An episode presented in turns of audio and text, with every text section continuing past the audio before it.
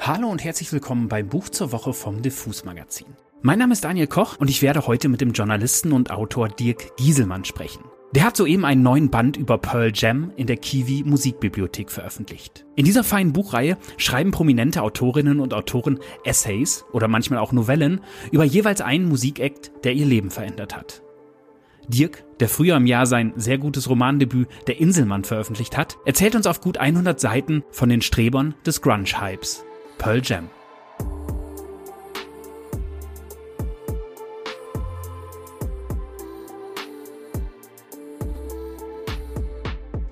Man verzeihe den kleinen Diss mit den Strebern. Aber ich muss wirklich zugeben, dass ich, der selbst mit Grunge groß wurde, eher Team Nirvana oder Team Alice in Chains war. Und die waren etwas roher unterwegs, wie ich fand.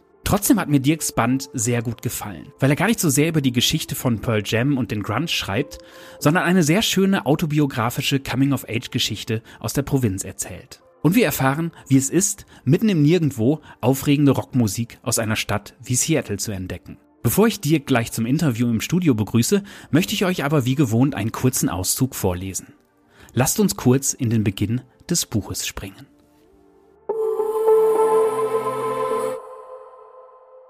Es war etwa ein Jahr her, dass sich im 8000 Kilometer entfernten Seattle ein Erdbeben ereignet hatte. Innerhalb weniger Wochen, zwischen Ende August und Anfang Oktober 1991, waren die Alben Nevermind von Nirvana, Bad Motorfinger von Soundgarden und Ten von Pearl Jam erschienen und hatten den Grunge-Boom ausgelöst. Gitarrenmusik, so schwer, dreckig und dröhnend, als würde der letzte verbliebene Insasse an Bord eines U-Boots Jimi Hendrix hören, unten am Grund des Meeres. Hinzu kamen Texte, die in ihrer Traurigkeit und Wut so diffus waren, dass sie sich auf so ziemlich alles übertragen ließen, was einen jungen Menschen umtreiben konnte. Dass er kein Kind mehr sein, aber auch noch nicht erwachsen werden wollte. Jedenfalls nicht so erwachsen wie die Erwachsenen, die er kannte. Dass er Pickel im Gesicht und längst noch keine Aussicht auf den ersten Kuss hatte. Dass er sich immer noch von Mutti das Butterbrot schmieren ließ, obwohl er doch eigentlich gegen sie aufbegehren wollte. Und dass es nichts gab, wogegen er überhaupt hätte aufbegehren können. Weil doch eigentlich alles in bester Ordnung war. Aber das war ja gerade das Schlimme. Grunge war der Soundtrack einer Jugend, die sich in all ihrem Behütetsein mit einem Mal verloren vorkam. Der Schlüsselkinder der Wohlstandsgesellschaft. Der Lost Generation der 90er. Doch wie es bei Erdbeben ebenso ist. In entlegenen Gegenden des Erdballs kommen die Druckwellen verzögert und abgeschwächt an.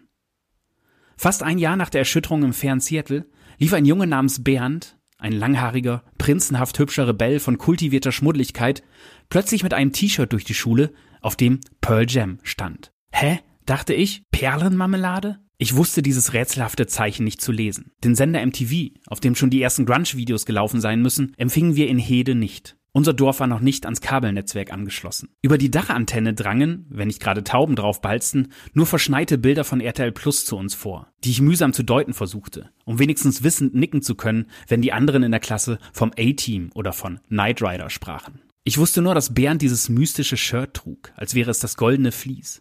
Dass es ihn noch erhabener machte über all die Stephans und Sebastians in ihren Jeanshemden. Und dass ich sein wollte wie er. Ein tollkühner Mittelstufengott. Mitglied des Geheimordens derjenigen, die sich nicht mehr das Butterbrot von ihren Muttis schmieren ließen, sondern zum Frühstück filterlose hinter der Turnhalle rauchten.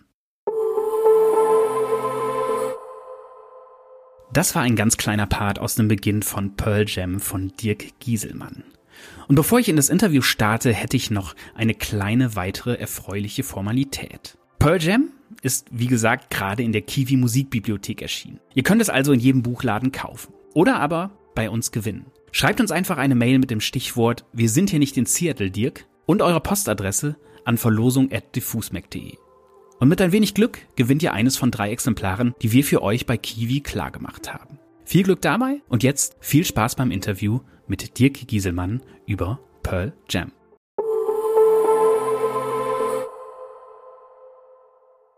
Dann mache ich jetzt mal auf Record. Und dann würde ich sagen, ähm, springt meine Stimme jetzt in den Interview-Modus und äh, ich begrüße jetzt hier im Studio den Autor des Buches, über das ich gerade schon ein bisschen gesprochen habe, Stone äh, Dirk Gieselmann. Hallo Dirk, wie geht's dir heute? Mir geht's gut, vielen Dank für die Einladung. Ja, sehr gerne. Ähm, ich muss ja sowieso sagen, ich bin ein großer Fan der Kiwi Musikbibliothek. Ähm, ich mag sowieso, wenn, als Musikjournalist kein Wunder, wenn Leute halt irgendwie leidenschaftlich und autobiografisch über Musik schreiben. Und ich frage mich immer die ganze Zeit, ich frage quasi für einen Freund, äh, wie kommt man in diese erlesene Runde eigentlich rein? Also wie ist es passiert, dass du jetzt ein Buch über Pearl Jam in der Musikbibliothek bei Kiwi rausbringst? Ich hatte guten Kontakt zum Verlag. Es gab immer wieder Anfragen. Äh, ich bin da aber im Laufe der Zeit äh, zu so einer Art Karteileiche geworden, weil ich immer gedacht habe, ja, ein Roman schreiben, das haben ja schon viele getan. Ähm, und warum soll ich das auf einem mittelprächtigen Niveau, das ich erreichen kann, überhaupt versuchen? Dann hat die Kerstin Gleber, die wunderbare Verlegerin, mir das Hindernis etwas niedriger gebaut und hat gesagt, nimm doch hier an der tollen Reihe teil äh, schreib doch ein Buch über Musik. Und dann habe ich alle möglichen Vorschläge gemacht äh, in die Richtung der Interpretinnen und Interpreten, die ich heute so höre. Unter anderem Bonnie Prince Billy wurde mir beschieden. Toller Musiker, toller Künstler, aber den kennt ja keiner. Darüber kannst du kein Buch schreiben. Das liegt wie Blei in den Regalen. Geht's auch ein bisschen prominenter. Und dann bin ich in mich gegangen was für prominente Bands denn überhaupt was in mir auslösen und bin dann weit zurückgegangen in meine Jugend, 25 Jahre zurück. Ich bin jetzt 45, wie ich gestehen muss, und da fiel mir Pearl Jam ein. So kam das. Ja, das ist sehr spannend, auch gerade so vom Ablauf, weil bei mir ist es so, ich habe ein bisschen schlechtes Gewissen, weil ich bin gerade angefangen, es zu lesen, weil mir ein ehemaliger Kollege ähm, den du vielleicht auch kennst, Holger Risse, sehr von dem Buch vorgeschwärmt hat, bin ich jetzt mit dem Inselmann angefangen. Ähm, das äh, Romandebüt von dir, das Anfang des Jahres kam, habe ich also richtig verstanden, dass es vom Timing so war, dass quasi das Kiwi-Buch, diese autobiografische Erzählung quasi vor ähm, dem Roman stand? Die ist davor entstanden, äh, in der Hoffnung, dass dann der Inselmann groß zündet. Als mein Romandebüt hat man das dann äh, zeitlich anders gestaltet. Jetzt kommt das äh, Musikbuch danach raus mit dem gigantischen Rückenwind meines Erfolgsromans Der Inselmann. Das ist sehr, sehr, sehr schön. Das ist gut getimt, äh, finde ich auf jeden Fall. Und ich finde ähm, Pearl Jam auch sehr äh, gut gewählt. Ich habe am Anfang des Podcasts eine Stelle aus dem Buch vorgelesen und habe da, um auch ein bisschen zum Thema hinzuführen, ähm, den Text vorgelesen, wo du so eine kleine Einführung über Grunge gibt. Also, dass halt diese ganzen Platten da rauskamen, aber dass das halt bei dir in der Gegend in äh, Diepholz, wo du äh, aufgewachsen bist, natürlich mit Zeitverzögerung ankam. Und in diesem Part, den ich vorlese, gibt es so ein bisschen so ein Moment, äh, wo ein Klassenkamerad von dir oder ein, ein Mitschüler Bernd mit einem T-Shirt vorbeikam, das etwas in dir ausgelöst hast. Magst du kurz mal zur Einordnung sagen, wo wir so an der Stelle der Geschichte ähm, mit dieser Szene sind? Ja, also du sagst, ich komme aus Diepholz. Das ist noch beschönigt. Ich komme aus Hede bei Diepholz. Hede bei Diepholz. Äh, Diepholz bei Bremen muss man auch immer dazu sagen, weil man ja befürchtet, dass nicht mal Diepholz im Bewusstsein der Menschen ist. Diepholz ist eine Kleinstadt bei Bremen, die, wir sprechen also über Anfang der 90er Jahre, von der großen weiten Welt abgeschlossen war. Jede umso mehr. Wir hatten keinen Kabelanschluss, keinen Zugriff auf MTV. Ähm, ich hing musikalisch am Tropf meiner Schwester. Die hatte schon einen sogenannten Stereoturm und einen CD-Player mit dieser magischen Lade. Und immer wenn meine große Schwester nicht da war, durfte ich mich durch ihre CD-Sammlung hören. CDs, äh, heute unvorstellbar, waren ja damals tolle Objekte, also regenbogenhaft, schillernd. Da ist Musik drauf gespeichert. Diese Lade, die man mit der Taste auf und zu machen konnte, das hat mich verzaubert. Die Musik, die ich mir da zu Gemüte geführt habe über die CD-Sammlung meiner Schwester, naja, was soll ich da nennen? Chaka Khan, Disco-Musik der späten 80er, frühen 90er Jahre. Das waren meine Einflüsse gewesen. Hinzuzählen könnte ich noch das, was ich von Wetten das kannte, von den großen Samstagsabendshows, ähm, die ich verfolgen durfte. Äh, Chris de Burgh, ähm, Jennifer Rush. Sehr erlesen immer das Line-Up. Mhm. vor mit riesem Aufwand gezimmerten Kulissen. Ähm, ich habe gedacht, das ist große Kunst. Phil Collins ist der größte Künstler der Welt. Ich habe aber möglicherweise ein Phänomen der frühen Pubertät, wohl das Bedürfnis gehabt, mich davon auch ein bisschen abzusetzen und vielleicht auch mal was Neues zu entdecken. Dann bekam ich zum Geburtstag, es muss mein 13. gewesen sein, für heutige Verhältnisse sicherlich relativ spät, ähm, dass dieser Wunsch in mir aufgekommen ist. Vielleicht war ich ein Spätzünder, ich war 13. Belassen wir es dabei. Äh, 50 Mark bekommen von meiner Tante und 50 Mark hatten damals ein riesiges Potenzial. Äh, ich habe dieses Potenzial in meiner Jeanstasche gespürt. Diese 50 Mark können lebensverändernd sein, verändernd sein. Und bin mit diesen 50 Mark ins Kaufhaus Seitz gefahren mit dem Fahrrad nach Diepholz. Von Hede nach Diepholz. Und bin in die CD-Abteilung gegangen. Und äh, wie gesagt, mein Spektrum, Jennifer Rush, Chris de Burgh, Phil Collins, ähm, da hätte ich wohl zugegriffen, wenn es nicht diesen besagten Bernd gegeben hätte, der etwas über mir in der Mittelstufe, so ein Mittelstufengott, äh, der anders als ich, der sich die Pausenbrote noch von seiner Mama hat schmieren lassen, schon selbst gedreht hinter der Turnhalle rauchte.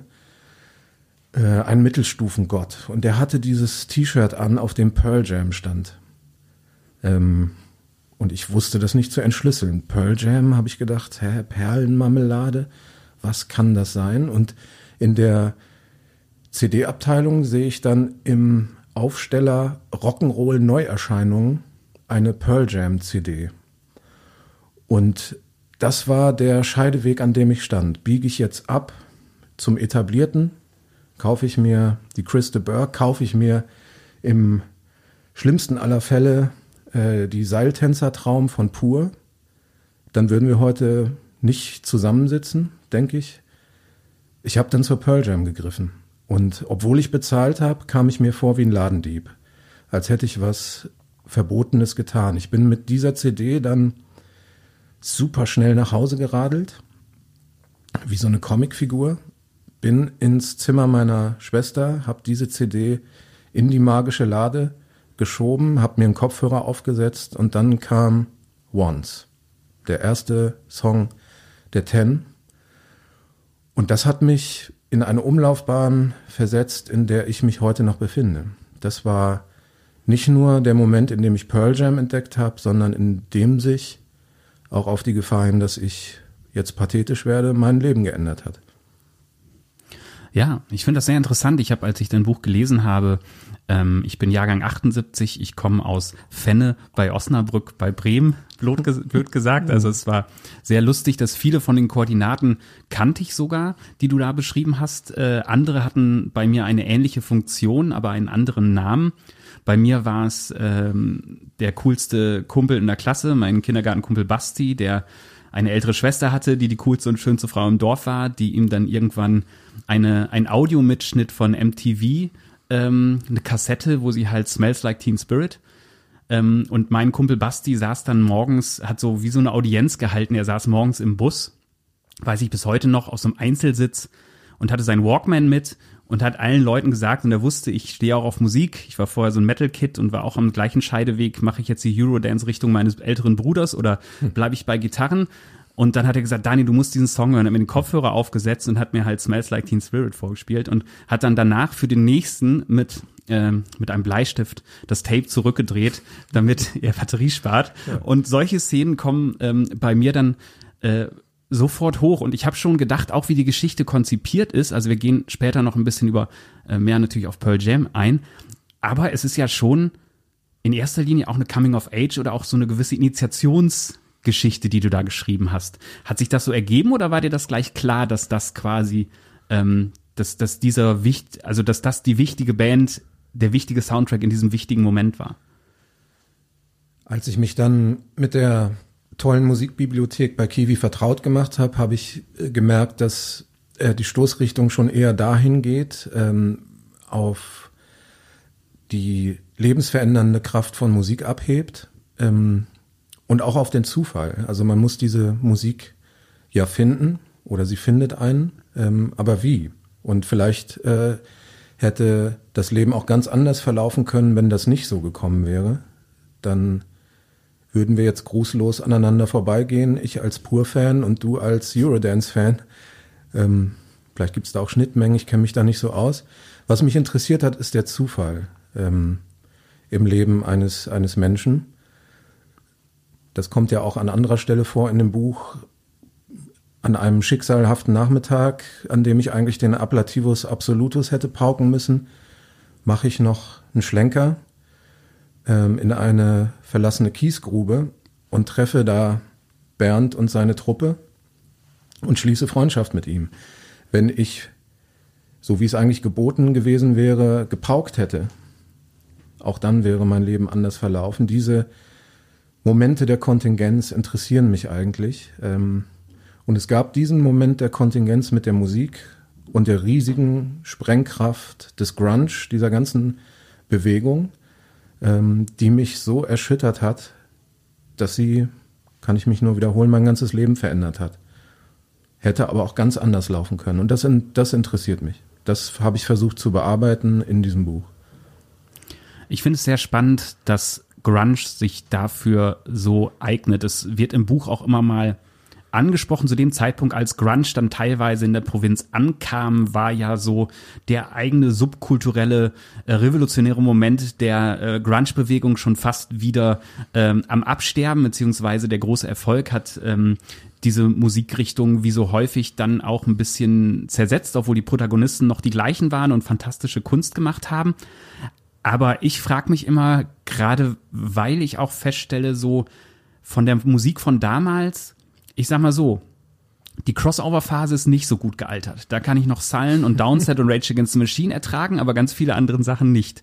Grunge funktioniert jetzt teilweise für mich auch noch extrem gut. Ich habe am Record Store Day noch für viel zu viel Geld eine ganz frühe EP von Alice in Chains gekauft, die eigentlich kein Mensch noch braucht. Aber was würdest du sagen oder jetzt gerade auch im Rückblick, wo du dich auch wieder mit der Zeit äh, befasst hast, was würdest du sagen, was war es am Grunge, was so gut zu der Phase passte? Waren es so die Verzweiflung oder waren es so die Gitarren oder das Aussehen? Was, was hat dich da gekriegt? Weißt du das noch?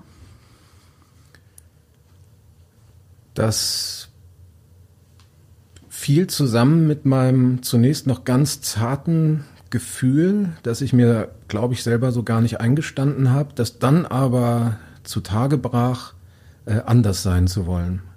Also ich erinnere mich an das ähm, ja schon äh, ikonenhaft gewordene Cover von Ten, das aber unter ästhetischen Gesichtspunkten ziemlich schlecht ist. Fragwürdig, ja, Hab definitiv. Gerade neulich eine Top Ten der schlechtesten Cover gelesen von legendären Platten, da ist Ten dabei. Man sieht ja so eine High-Five-Konstellation. Wenn man es dann aufklappt, ist es so ein Gruppenfoto, so eine etwas schwer zu durchschauende Menschenpyramide. Äh, Jeff Ament trägt so einen Clownshut ähm, sind eigentlich schon alle Distinktionsmerkmale des Grunge da angelegt. Äh, Longsleeves unter T-Shirts, ähm, Basketballhosen, darunter eine Leggings, äh, Armeestiefel, seltsame Haarbänder. Ähm, und trotzdem sahen diese Männer nicht albern aus. Das hat mich fasziniert. Also, dass es einen Weg gibt, irgendwie, ja, wie soll ich sagen, verwegen auszusehen. Ähm, jedenfalls anders als ähm, meine uniformierte Umgebung. Du musst dir vorstellen, dass ich äh, nahtlos aus einer Zeit kam, in der ich Pullover anhatte, auf die Pullover gestickt waren. Die hatte mir meine Mutter äh, gekauft im, äh, bei äh, Ernstings Family in der Diepolzer Fußgängerzone. Ich habe die anstandslos angezogen, habe mir nichts dabei gedacht. Es fing dann irgendwann an, dass man ein bisschen mehr darauf geachtet hat, dass man coole Turnschuhe hat, aber von den Füßen aufwärts war es äh, anspruchslos. Und ähm, rein optisch habe ich schon gedacht, diese Typen, die sehen ja aus wie Halunken. Also ähm, so möchte ich auch gerne aussehen. Diese Musik, dieses von ganz tief unten kommende, grummelnde, ähm, in meinem Buch versuche ich so zu beschreiben, dass es klingt, als würde jemand Jimi Hendrix an Bord eines U-Boots spielen, als letzter verbliebener Insasse.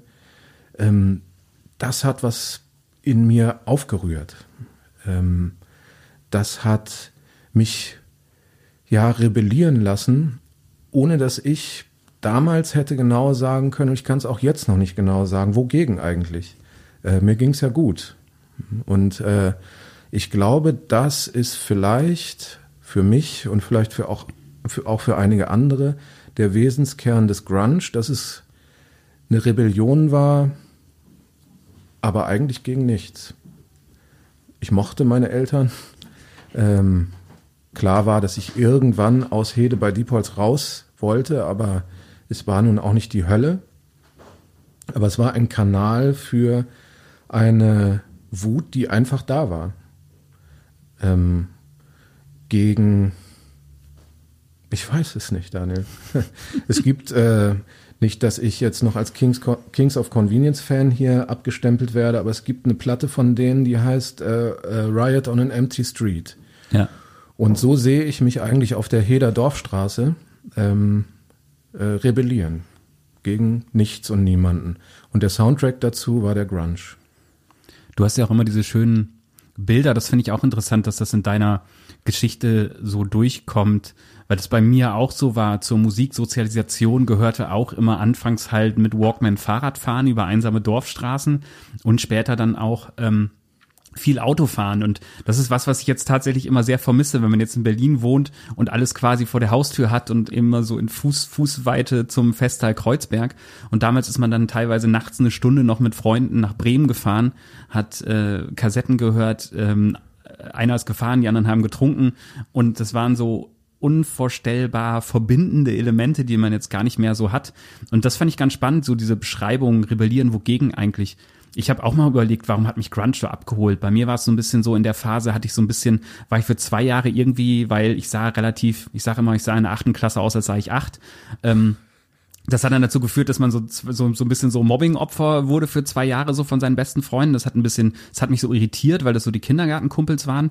Und bei mir war es dann auch, dass ich so das Gefühl hatte, so einerseits diese Wut und diese Verzweiflung ähm, und dann aber auch so dieses Rebellierende, dass man jetzt halt dieses, dieses Leid äh, da so rausschreit. Und viel später ist mir dann auch erst bewusst geworden, das waren ja wirklich häufig Menschen, die wirklich Leid rausgeschrien haben. Also ich war von Anfang an äh, sehr ähm, Nirvana-Kid und da auch eher so Bleach und Inotero. Nevermind war natürlich großartig, klar, aber ich habe auch so ein bisschen so, ne, so ein bisschen so Butch Wick hat den Glanz äh, zu sehr übertrieben. Und halt aber auch äh, Lane Staley, Addison Chains, der massive Drogenprobleme hatte und der Down in a Hole wirklich auch aus einem Loch, das er sich selbst gebuddelt hat, gesungen hat. Was ich mich gefragt habe, das kommt teilweise auch ein bisschen in dem Buch durch. Und du zitierst halt auch viele sehr schöne ähm, Zeilen von Eddie Vedder von Pearl Jam dann da drin, aber war dir damals bewusst, was da thematisch eigentlich so verhandelt wird? Oder wo ging das los, dass du auch so ein bisschen die Auseinandersetzung mit der Sprache, die ja auch ganz häufig schon eine sehr verzweifelte und auch eine sehr abgefahrene Metaphorik hat. Also du wunderst dich ja auch über einige Zeilen und denkst so, hm, geil, das, ich fühl's, aber was fühlt der eigentlich? Was meint der eigentlich so? Wann, wann ging das los oder war das damals schon präsent? Ganz am Anfang äh, noch nicht. Dazu war mein Englisch auch nicht gut genug. Ähm, dann habe ich angefangen, mir äh, Zeilen rauszupicken, die in ihrer vagen Metaphorik auf mein Leben anwendbar waren. Ähm, auf meine Abneigung, die sich dann doch einstellte gegen den einen oder anderen Lehrer, gegen äh, äh, angewendet habe auf Körbe, die ich bekommen habe von Jenny aus, aus der Parallelklasse, ähm, dass diese Männer, äh, die du erwähnt hast, Lane Staley, Kurt Cobain, äh, wirklich gelitten haben, ähm, dass das eine ähm, eine Form von Existenzialismus war, ähm, dem ich da in Hede bei Diepholz, bei Bremen, äh, der gerade eben seine Pullover mit Pullovern drauf abgelegt hatte, eigentlich gar nicht gewachsen war. Das äh, ist mir jetzt in der Wiederbeschäftigung ähm, eigentlich erst klar geworden. Aber ähm, Grunge hat mir den Gefallen getan, ähm, sich trotzdem auf mein Leben beziehen zu lassen. Und ähm, ich habe gedacht, das ist der Soundtrack meines Lebens. Ist ein bisschen peinlich. Ne? Also ich habe nicht mal, ich habe nicht mal gar nicht, nicht mal geraucht. Äh, viel später auch erst getrunken. Ähm, dachte auch nicht daran, mein Leben wegzuschmeißen. Ähm, aber es war diese Energie, die mich aufgewühlt hat. Ja, ich finde es überhaupt nicht pathetisch. Also mir ging's, mir ging's, liegt wahrscheinlich auch daran, dass ich, ähm, dass ich halt äh, das alles sehr ähnlich äh, gefühlt habe. Ich fand es dann eher später auch ganz spannend, sich damit nochmal mit auseinanderzusetzen und zu merken, dass einige Sachen davon musikalisch tatsächlich ganz gut gealtert sind in meinem Empfinden. Ähm, und auf der anderen Seite dann auch wiederum ein bisschen mehr zu verstehen, wo kamen die eigentlich künstlerisch her? Also, dass man sich später dann halt mit, ganz viele haben ja zum Beispiel den grandiosen Daniel Johnston halt nur über das T-Shirt von Kurt Cobain kennengelernt. Oder ich hatte mal so einen Full-Circle-Moment, als ich mal ähm, Chris Cornell interviewen durfte, als Soundgarden nochmal eine Reunion-Platte gemacht haben und der Typ hatte sowas von keinen Bock, äh, interviewt zu werden, hatte die Sonnenbrille auf, saß halt drei Meter von seinem Bandkollegen entfernt und war, hatte richtig grumpy Tag äh, da und äh, hat die ganze Zeit total lahm geantwortet und so, oh, ich will hier nicht sein. Und dann hatte ich ihn aber eigentlich so eine Standardfrage, so nach dem Motto, was war dann das denkwürdigste Konzert, was du je gesehen hast? Ja. Und dann erzählte er, wie wichtig Deutschland für seine Musiksozialisation war. Also ich bin in keiner Weise so, oh geil, deutsche Band, so gar nicht. Ja. Aber über ihn bin ich dann auf dieses Konzert gekommen in den 90ern, wo dann halt die einstürzenden Neubauten in einem Park in Seattle gespielt haben, Open Air, äh, finanziert, glaube ich, vom Goethe-Institut. Und ähm, die ganze Grunge-Prominenz, die damals schon sich in Seattle gesammelt hat, dann da war und nachher äh, die Feuerwehr kommen musste, weil das, äh, weil die, glaube ich, das äh, Schrottschlagzeug, ähm, das sie da verwendet haben, dann nachher noch angezündet haben. Und äh, da habe ich gedacht, so, das ist auch das Faszinierende an dieser Musikrichtung, dass da dann doch sehr, sehr viel noch, äh, noch drin steckt. Und Du hast ja in dem Buch auch, wir gehen gleich noch ein bisschen so den jetzigen Beziehungsstatus zu äh, Pearl Jam dann so ein bisschen ein, sage ich jetzt mal. Aber man hat ja auch das Gefühl, also die Platte, die Pearl Jam mit Neil Young aufgenommen haben, hat ja eine wichtige Rolle im Soundtrack auch des Buches jetzt. Äh, und ähm, die scheinst du ja so ein bisschen, oder du hast das ein bisschen wiederentdeckt, hatte ich so das Gefühl. War das so, dass du da mit der autobiografischen ähm, Aufarbeitung dieser Zeit auch dann einige Sachen nochmal neu schätzen oder neu kennengelernt hast? Ja, also ich muss ähm, zugeben, dass es eine lange Zeit gab, in der ich äh, mit Pearl Jam eigentlich gar nichts zu tun hatte. Ähm, ich will nicht sagen, nichts zu tun haben wollte, aber ich bin dann ein bisschen rausgewachsen, habe andere äh, Künstlerinnen und Künstler für mich entdeckt und habe dann den Vorschlag gemacht, den Auftrag bekommen, über Pearl Jam zu schreiben und musste mir das irgendwie ein bisschen zurückholen und habe da schon gemerkt, es gibt einen Bruch äh, in meiner Fanbiografie, der auch nicht mehr zu kitten war, so in den Jahren 98, 99. Die Yield habe ich noch gehört zu Abiturzeiten. Habe übrigens gerade jetzt äh, letzte Woche silbernes Abitur gefeiert. so lange ist Pearl Jam auch her. Der Bruch muss man sich mal vorstellen. Äh, alles, was danach kam, kann ich mir auch nicht warm hören. Ähm, allerdings ähm, ist diese Mirrorball, ähm, die Platte, die sie mit Neil Young zusammen gemacht haben, äh, geblieben. Ähm, die äh, höre ich immer noch sehr, sehr gerne. Ähm, was einigermaßen verwunderlich ist, weil die war damals für mich regelrecht fremdartig. Also wie du ja auch, ähm, als Fan äh, bestimmter Bands war ich Jäger und Sammler und wollte alles besitzen. Bin für diese einigermaßen obskure Mirrorball nach Bremen gefahren. Bremen war für mich schon halb Amerika, das war das Tor der Welt. Ähm, und da musste man hin, um die Exotika zu bekommen.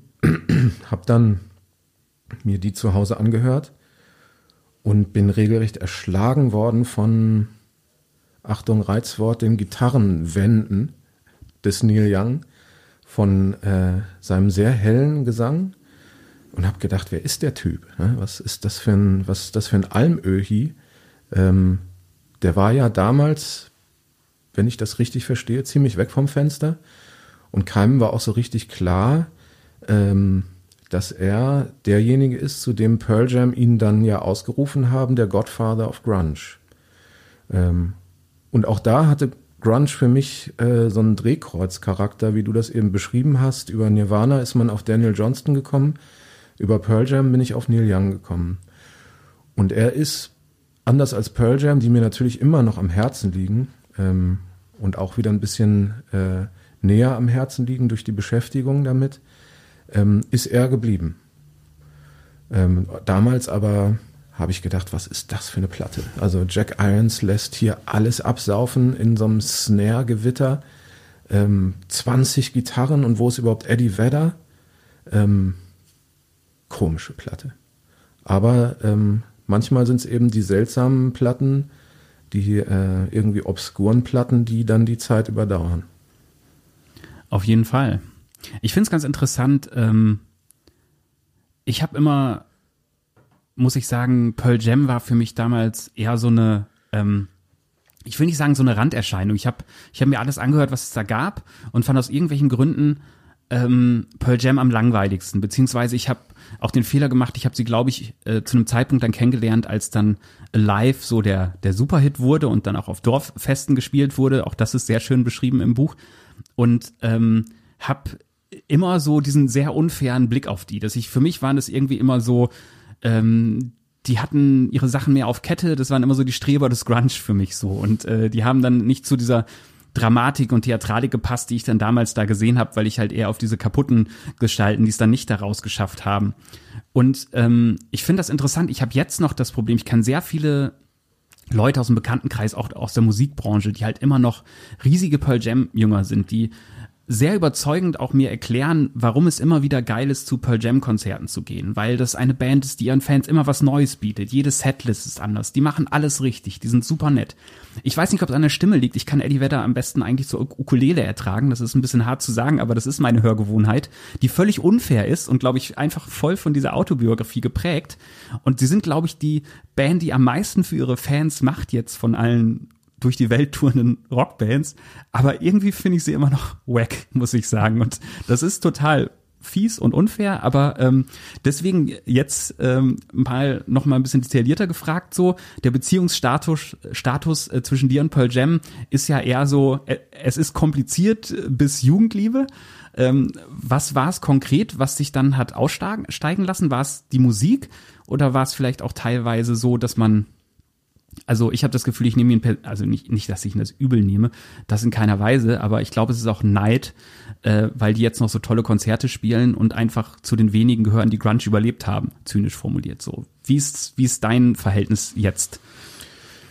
Beziehungsstatus würde ich bezeichnen als ähm, wir sind Freunde geblieben.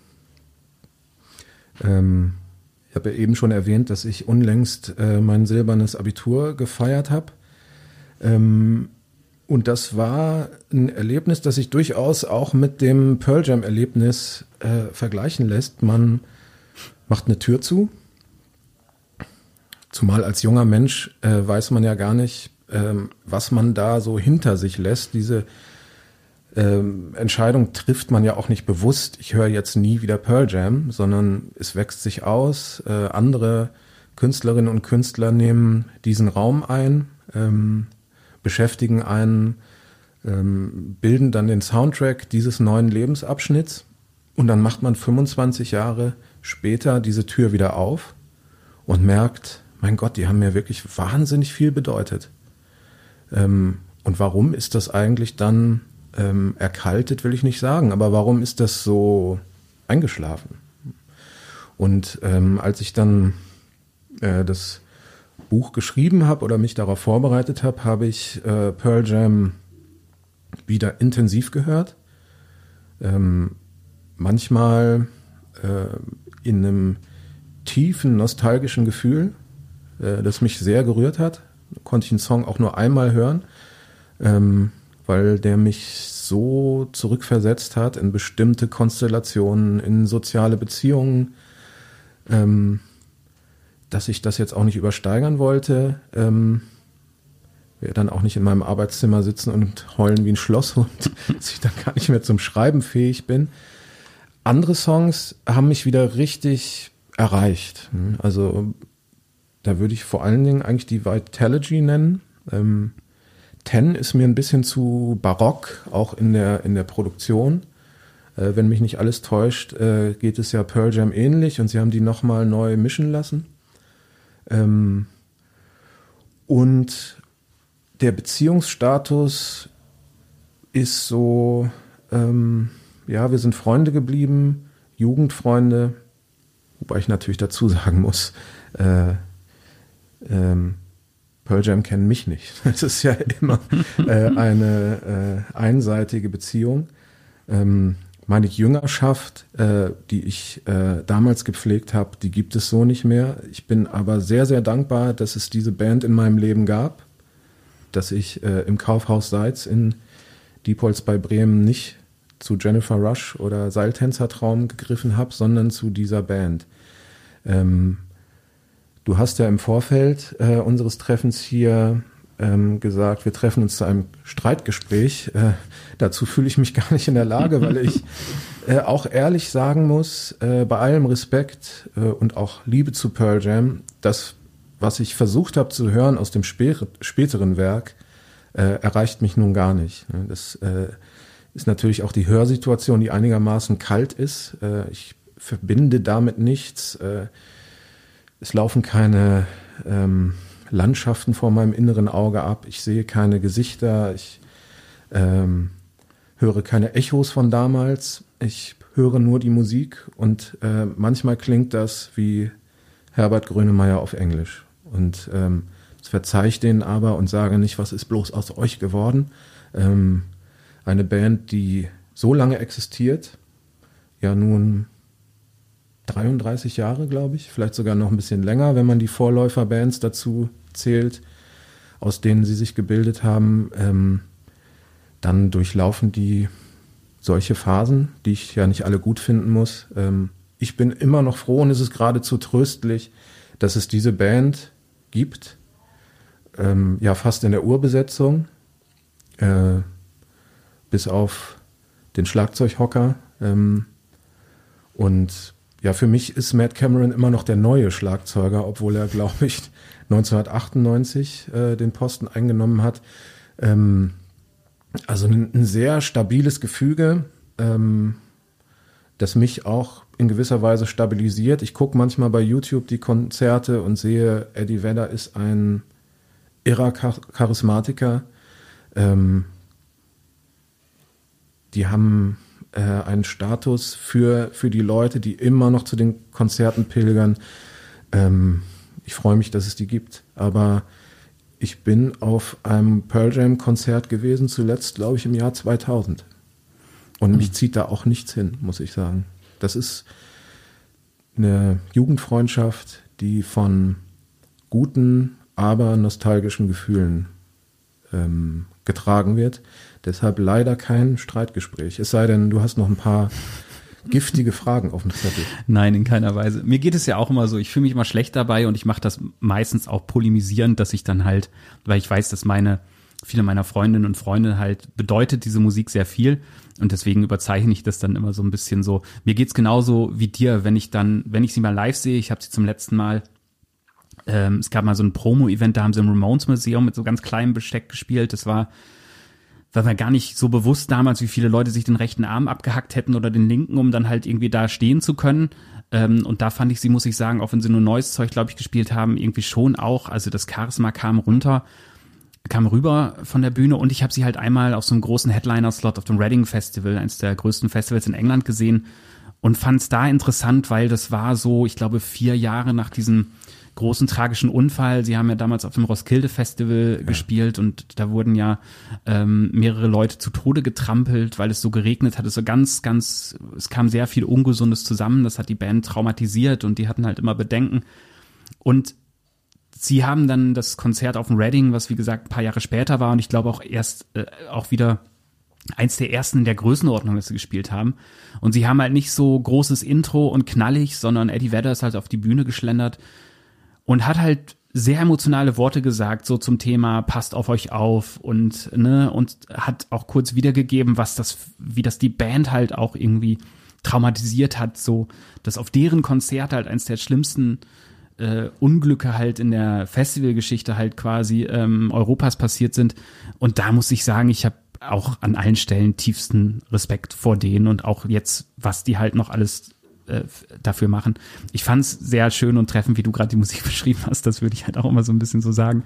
Und äh, deswegen alles gut. Also das ist, ähm, das ist eher so freundliches Sticheln. Und ich glaube, wie gesagt, es, äh, ich finde gerade so dieses, also ich war großer Nirvana-Fan und ich war großer Alice in Chains-Fan und ich habe diese Bands nie live sehen können und fand das immer tragisch und glaube aber vielleicht auch, dass das vielleicht auch dafür sorgt, dass ich diese Band immer noch so weiter mit Bedeutung aufladen und verklären kann, weil mir diese Erfahrung fehlt. Und auf der anderen Seite schwingt dann, glaube ich, so ein bisschen Neid mit, dass halt Pearl Jam-Fans halt noch diesen, also das älter gewordene, äh, die älter gewordene Version von diesen Songs nochmal hören können. So, das ist, glaube ich, das schwingt da auch sehr so ein bisschen mit. Ja, ähm, ich freue mich für die, die äh, die Band jetzt schon so lange begleiten. Ähm, ganz ehrlich gesagt kann ich die heutigen Interpretationen ähm, kaum mir anschauen. Also ich kenne noch den Eddie Vedder, der in den Bühnenaufbauten rumgeklettert ist und sich von oben hat fallen lassen. Ähm, die meisten, äh, die in den 90ern aufgewachsen sind, auch wenn sie nicht Pearl Jam-Fans sind, kennen wahrscheinlich diese Bilder. Ähm, Jetzt ist er, wie alt ist er eigentlich? Fast 60 ähm, und tut das vernünftigerweise natürlich nicht mehr. Ähm, das führt mir aber unmittelbar vor Augen, ähm, dass ich selber auch alt geworden bin. Das ist immer die gnadenlose Erkenntnis, die mitschwingt. Mhm, ja. Ähm, und wie gesagt, 25 Jahre ist das her. Ähm, ich habe gerade in so einem äh, tollen Gedicht äh, von Wolfgang Herrndorf ähm, die Zeilen gelesen. Ein Lada steht im Parkverbot, in 100 Jahren sind wir tot. Ähm, Nochmal 25 Jahre und ich bin 70. Äh, Pearl Jam, wenn ich sie heute mir mal anschaue, was gelegentlich vorkommt in, in, in der Beschäftigung mit dem Buch, dann natürlich auch ähm, sehr intensiv passiert ist. Pearl Jam heute führen mir vor Augen, meine Jugend ist unwiederbringlich vorbei. Sie, sie äh, tun das auf eine sehr würdevolle Weise, das will ich gar nicht in Abrede stellen. Ähm, Mike McCready macht mir ein bisschen zu oft die Pommesgabel und äh, er geht sich da in äh, zu gniedeligen Soli. Das nur am Rande, aber Eddie Vedder ist natürlich sehr gut gealtert, ähm, aber ist nicht mehr dieser wütende, rebellische, äh, wunderschöne Surfer-Typ, ähm, der sich vom Kamerakran in die Menge stürzt. Das hatte eine Energie, ähm, die ich ja auch in dem Buch versuche zu beschreiben, ähm, die mich regelrecht ähm, umgehauen hat. Und jetzt ist das ein bisschen anders geworden. Gut so, aber ähm, nicht mehr meine Tasse Tee. Ja, ich finde das interessant. Also ähm, so als äh, auch Mitte 40-jähriger Musikredakteur, der Teil der Diffus-Redaktion ist, wo ich halt der Redaktionsälteste bin. Mhm. Und ich bin immer noch viel auf Festivals unterwegs und ähm, da hatte ich jetzt auch in diesem Jahr auf dem Roskilde so einen interessanten Aha-Moment, dass ich da stand und mich sehr gefreut habe, mal wieder Blur zu sehen, weil das auch so eine Band ist, die ich ähm, über die Jahre schätzen gelernt habe, die finde ich halt äh, im Alterswerk teilweise fast noch ein bisschen spannender für mich geworden sind und dann stand ich auf dem Roskilde Festival, guck auf die Hauptbühne und stelle fest, es ist irgendwie der dritte Tag und es ist das erste Mal, dass ich alte Männer mit Brillen auf der Bühne sehe. Und zeitgleich spielte dann Rosalia im Zelt, die ich schon einmal kurz gesehen hatte und wo ich dann wusste, ich muss jetzt Blur hinter äh, hier zurücklassen, mhm. obwohl es richtig geil ist, weil das Spannendste, das Spannendere passiert halt heute im Zelt ja. bei Rosalia und ich habe es auch nicht bereut. Ähm, das Konzert war wirklich zum Niederknien brillant wäre Blur sicherlich auch gewesen, aber so diesen Zwiespalt, das ist das, dass ich, das, was ich auch, auch als Musikfan immer versuche auszuleveln, so dieses, auch mich dazu zwingen, immer noch ähm, neue Musik spannend zu finden und ja. da so. Ich erinnere mich in diesem Moment äh, äh, an etwas ganz ähnliches. Auch auf einem Festival äh, Pearl Jam spielten, es muss irgendwo in Holland gewesen sein, diese vielen holländischen Festivals in den 90ern, ich kann es nicht mehr unterscheiden. Pink Pop könnte es gewesen sein. Pink Pop möglicherweise. Ja. ähm, Pearl Jam spielten äh, und auf der anderen Bühne äh, Deus. Ja. Ähm, die damals auch keine junge Band mehr waren, hatten glaube ich schon drei Platten, aber sehr spannend waren. Mich jedenfalls musikalisch damals schon mehr gereizt haben als Pearl Jam. Ja, same. Und ähm, so überschnitt sich und ich bin dann zur Deus-Bühne gegangen. Durchaus schweren Herzens, weil ich gedacht habe, ich breche jetzt hier die Treue. Ähm, das macht man eigentlich nicht. Äh, es wäre angemessen nach allem, was Sie für mich getan haben, dass ich dieses Konzert jetzt bis zum Schluss bezeuge. Aber ich bin dann rüber und habe Suds and Soda gehört. Auch eine sehr gute Wahl. Das war auch so äh, Musik, die ich spannend fand. Und auch da wieder, wie das damals so als Internet noch nicht so präsent war, wie man dann ähm, wie andere Bands dann Tore zu anderen halt. Also ich habe tatsächlich den sehr seltsamen Umweg über Deus halt ähm, Grauzone kennenzulernen, weil die immer ja. Eisberg gecovert haben. Hm. Ich dachte so, Mann, was ein geiler Song. Und dann mein äl älterer Konzertbuddy Jens, der schon neun Jahre älter war, sagte, ja, das ist doch hier ganz alte hier, ne? Ja. Äh, frühe Punkphase, Schweizer Band, musste kennen und so. Ja. Und äh, wo ich auch gedacht habe, krass, jetzt habe ich belgischen Avantgarde äh, Indie-Rockern irgendwie zu verdanken, dass ich dann die entdeckt habe, so schon. Möglicherweise waren wir äh, im gleichen Zelt auf dem gleichen Festival. Also ich habe beim Hurricane 2000 oder 2001 Deus gesehen. Dann war ich da, ja. Und die genau. haben Grauzone gecovert. Genau, mhm. ja. Das mhm. waren auch so meine, äh, auch aus der Gegend war natürlich klar, dass man dann, du schreibst auch an der Stelle äh, des Buches irgendeine Autofahrt zu einem Festival hin und da habe ich gleich gedacht, aus Diepholz, ihr seid sicherlich zum Hurricane gefahren. Ja. Ja. Ja. Ja, spannend. Ähm, ich hatte am Anfang ein bisschen die Bedenken, ich habe schon gesagt, dass es so eine Nostalgie-Story wird und so ein bisschen schleicht sich das rein. Man merkt halt schon, dass wir so ähm, der, ähm, der gleiche Jahrgang sind. Deswegen würde ich es ganz gerne einmal noch ein bisschen ausreizen, zwei Fragen nochmal in die Vergangenheit, bevor wir dann so langsam zum Ende kommen, was ich ganz spannend finde.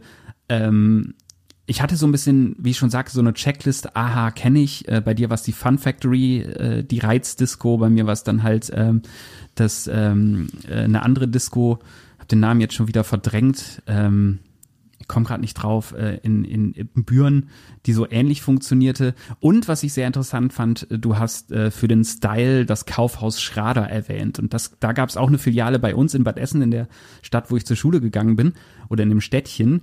Und äh, da hast du das Outfit gekauft. Und ähm, ich würde jetzt nochmal äh, die Frage stellen, wie ähm, wie kann man sich denn den, den Dirk oder du sagst es im Buch ganz äh, amüsant, dass du dich Stone Gieselmann nennen wolltest nach dem Pearl Jam Mitglied. Äh, ähm, wie, äh, wie liefst du damals äh, so rum? Was war dein, dein, dein Style?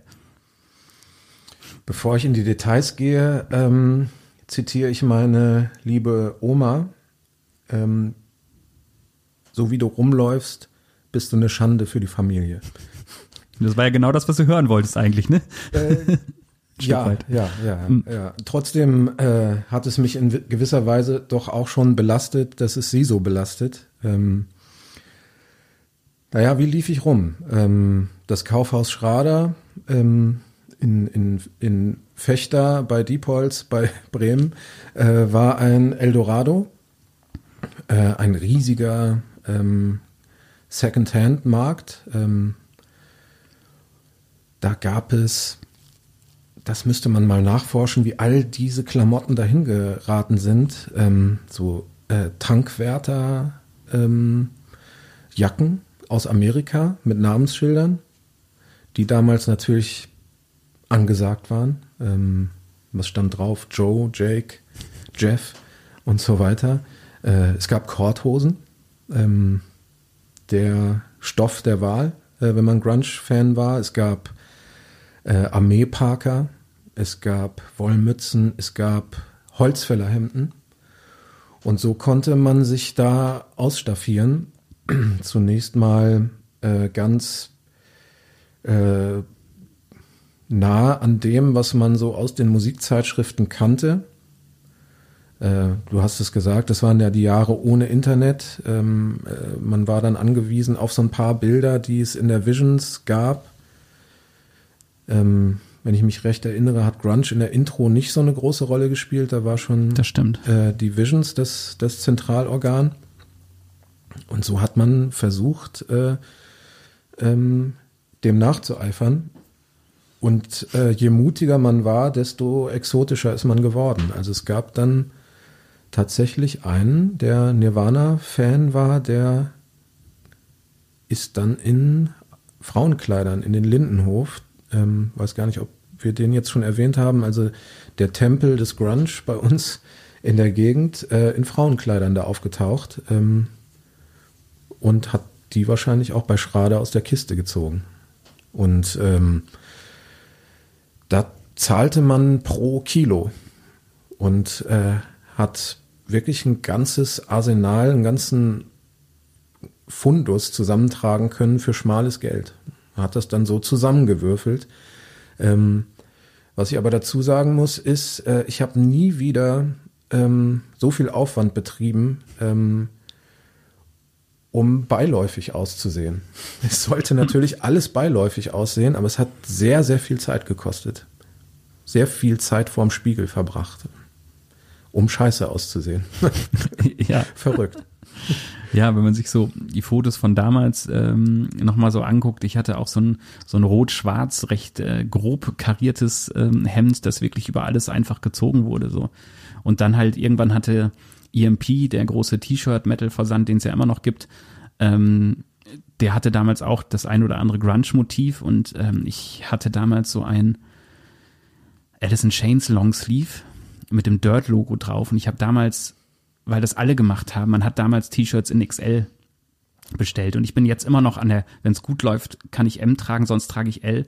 Und das Ding habe ich mal irgendwann im Schrank gefunden, das geht mir jetzt noch bis zu den Knien. Also ich, ich, ich weiß nicht, wie ich damals als Hänfling irgendwie in der neunten, zehnten Klasse damit ausgesehen hat, aber es ist tatsächlich ähm, einerseits zum Schießen, andererseits finde ich es gerade sehr spannend, dass es gerade auch wieder so sehr viele junge Bands gibt, die jetzt ähm, die Musik von damals jetzt neu interpretieren. Also sehr spannend auch, dass Pop-Punk auf einmal cool ist, wenn es jetzt halt irgendwie junge amerikanische Frauen halt irgendwie mit ihrem Twist aufbauen oder aber ähm, dass man halt, äh, ich habe letztens in Wien die sehr junge Band The Leftovers getroffen äh, oder Leftovers ohne The, ähm, die halt so auch total ihren Grunge-Moment hatten, obwohl Jahre später und über ihre erste Platte sagen so, ja, eigentlich haben wir da wirklich halt nur Nirvana abgerippt äh, und dazu dann auf Deutsch gesungen und geschrien. Und da kommt auch was ganz Spannendes rein. Also ich finde es sehr interessant, wie halt gerade so natürlich die Ikonen, dass das halt immer noch sehr, sehr andockfähig jetzt so ist. So. Das ist äh, begrüßenswert. Ja, also äh, ich verfolge das natürlich längst nicht so intensiv wie du. Äh, mein Musikgeschmack äh, ist, hat sich in eine andere Richtung ähm, gewandelt. Obwohl ich äh, selber Schlagzeug gespielt habe, höre ich eigentlich kaum noch Musik mit Schlagzeug. Ähm, darüber müsste ich mir mal Gedanken machen, wie das eigentlich kommt. Ähm, aber ich freue mich darüber, wenn du sagst, dass das so ist, dass sich das da irgendwie erhält, dass es da äh, unterirdische Verbindungen gibt über die Generationen hinweg. Toll. Also eine Tradition, die gepflegt werden sollte, wenn ich das als Nostalgiker so sagen darf. Definitiv. Ja, ähm, eine letzte Frage noch zurück in die Vergangenheit und äh, dann sind wir auch so langsam am Ende angekommen. Ähm, du hast den Lindenhof erwähnt und auch das ist so ein Ding. Ähm, der Name war mir in der Gegend bekannt. In meiner Grufti-Phase wurde mir erzählt, dass es da halt auch so ein, im Hyde Park in Osnabrück war es der Schwarze Freitag, im Lindenhof gab es ja auch was Vergleichbares.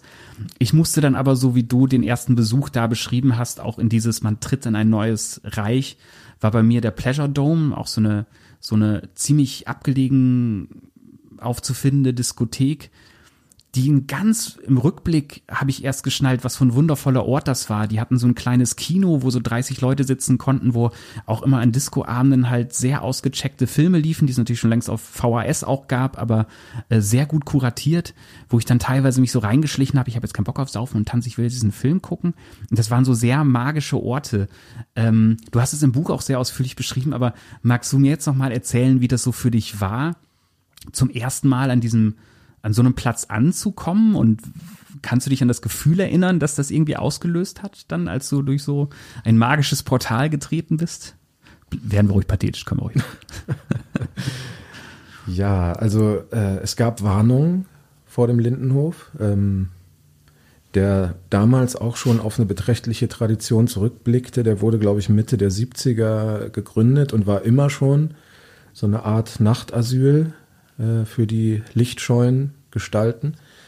Ähm, mein Großvater, nicht sehr bibelfest, aber prinzipientreu, hat es als äh, Sodom und Gomera bezeichnet. Sehr schön. Also es galt als ein Ort, äh, äh, an dem man sofort drogenabhängig wird, wenn man auch nur einmal äh, die Raumluft einatmet. Ähm, deswegen bin ich auch einigermaßen ähm, äh, verspannt gewesen, als ich das erste Mal dann da war. Ähm, und ähm, das kam mir vor, als wäre ich wie Alice in Wunderland. Äh, ist das so, äh, dass sie durch so ein Mauseloch fällt und irgendwo ganz anders ankommt? Kaninchenbau, genau. Kaninchenbau, ja. ja.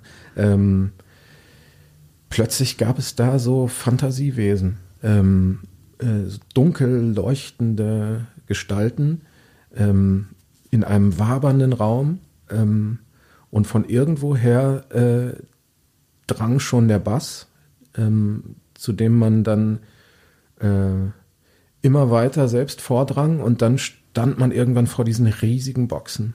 Äh, alle tanzten. Ich weiß nicht, ob das Lindenhof typisch war oder ob das äh, auch anderswo so stattgefunden hat. Alle tanzten in eine Richtung mit dem Blick an, an die Wand.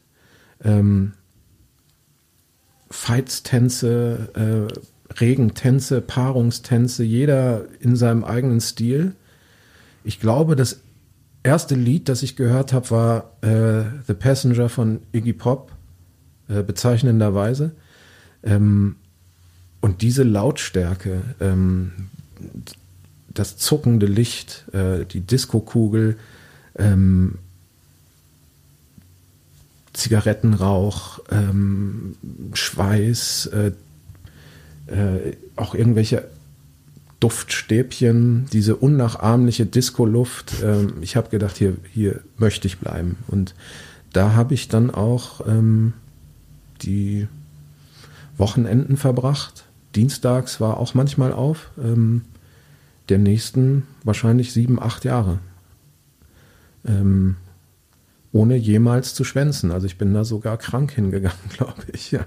äh, um nichts zu verpassen. Obwohl es immer das Gleiche war, äh, obwohl man immer äh, im Sofa hing und darauf gewartet hat, dass die Phase anbricht, dass der DJ endlich aufhört, ähm, Gothic zu spielen und auf Grunge äh, umschwenkt.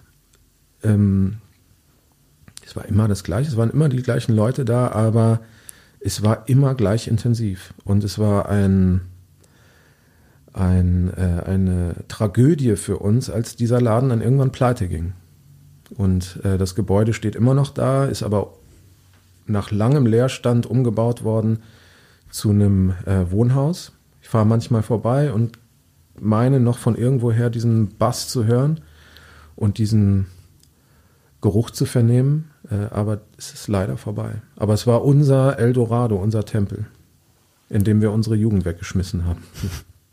Ja, auf jeden Fall. Also auch dieses Repetitive, was man damals auch so ein bisschen empfunden hat, so, ja, was macht man denn heute? Ja, okay, heute ist, ne, ich weiß gar nicht mehr, welcher Wochentag das war. Es gab auch einen Tag in der Woche, ich glaube, es war der Donnerstag, wo dann halt auch, im, oder auch der Dienstag vielleicht sogar im Pleasure Dome was lief.